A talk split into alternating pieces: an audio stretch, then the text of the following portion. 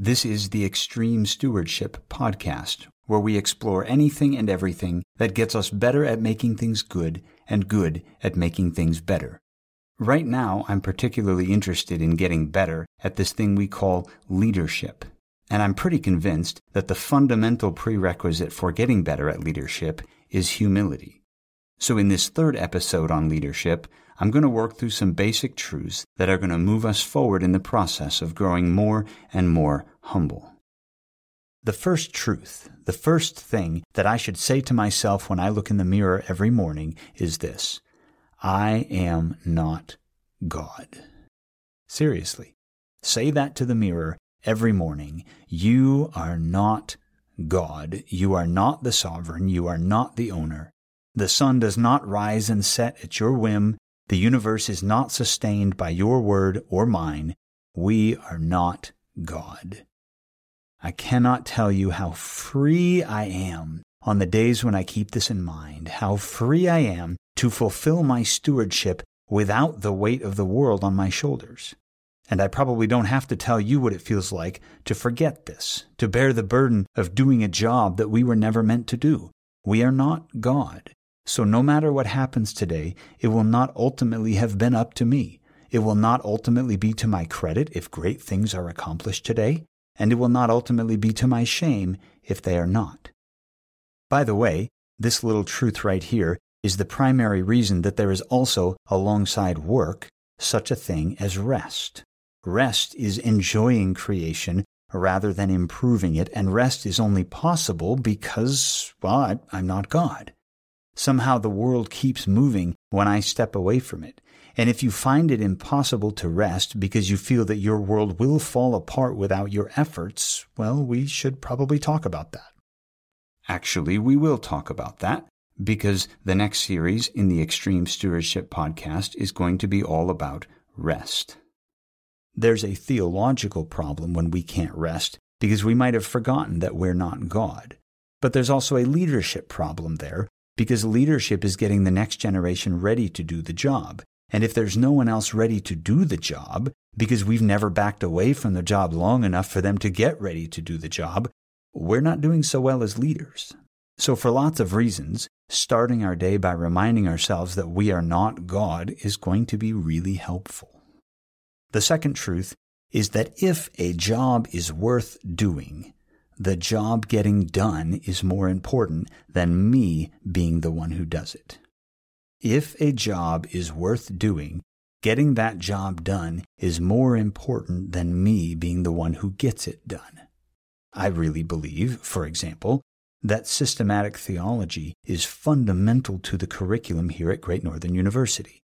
I believe that students need to wrestle with questions about God's triune oneness, questions about Jesus as divine and human, questions about gender and sexuality, questions about spiritual gifts, and I love to invite them to wrestle with those things and have the opportunity to shepherd them as they do so. It's probably the place where I develop the deepest relationships with students, where I have the most influence on them, where I get to be part of their lives in the most meaningful ways. And I wonder, what would happen if that class was taken from me and given to someone else?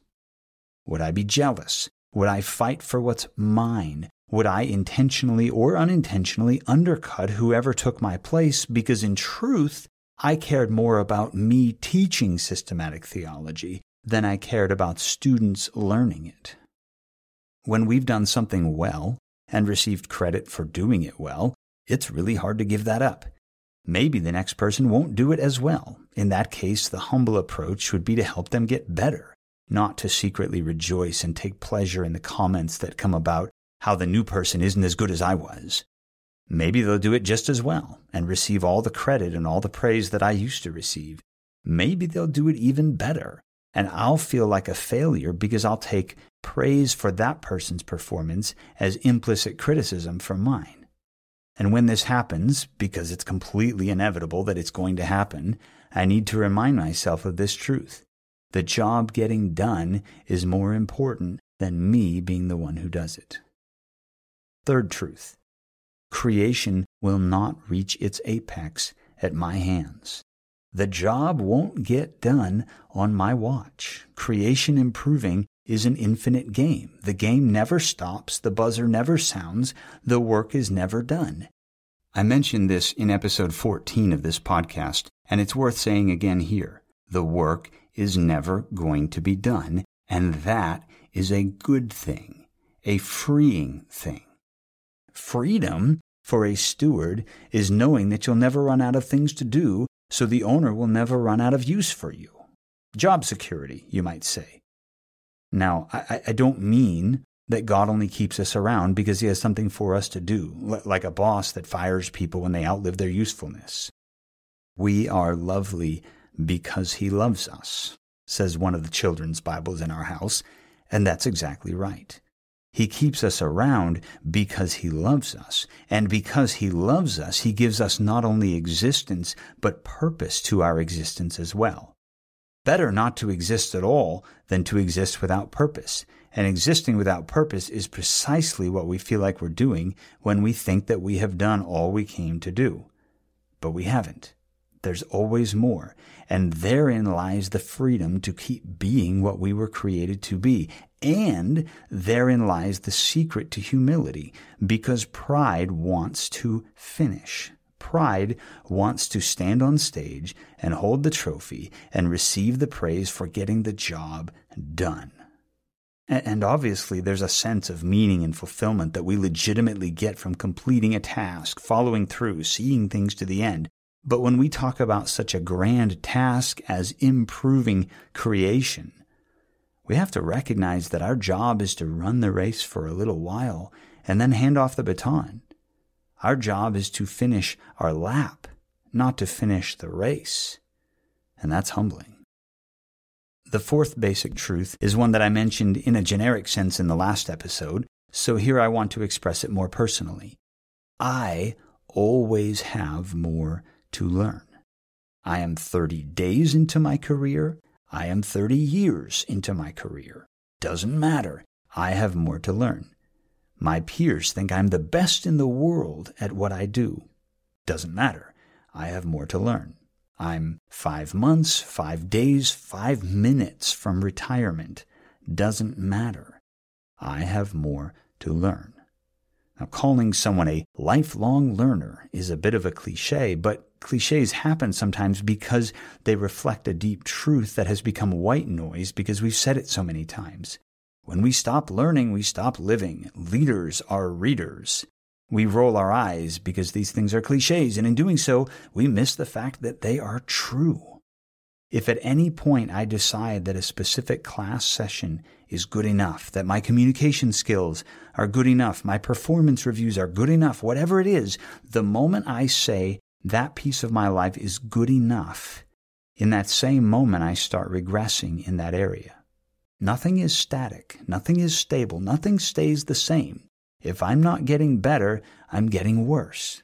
I had a boss once who used to say, perfect is good enough. In other words, it's never good enough. So we are always trying to improve, always trying to learn. I spent four years of my life studying one text out of the New Testament for my graduate thesis.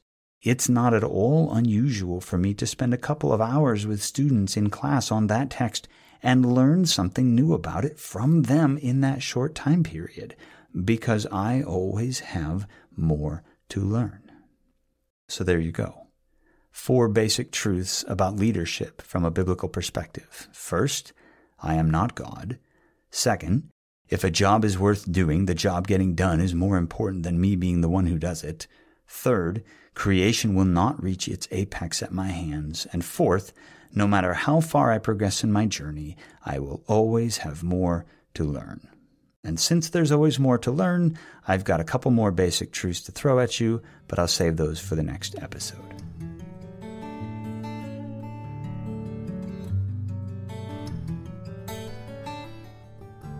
Thanks for listening to the Extreme Stewardship Podcast.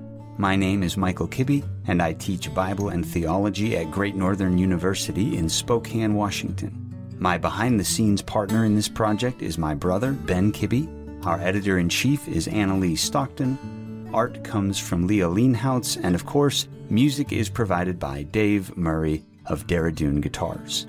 If this series has been helpful or challenging to you, or if you've got a story about extreme stewardship that you'd be willing to share, shoot us an email extremestewards at gmail.com. We'd love to hear from you. You are, of course, welcome to like and subscribe and tell your friends and all that. What we really care about is that you have gotten better at making things good and good at making things better.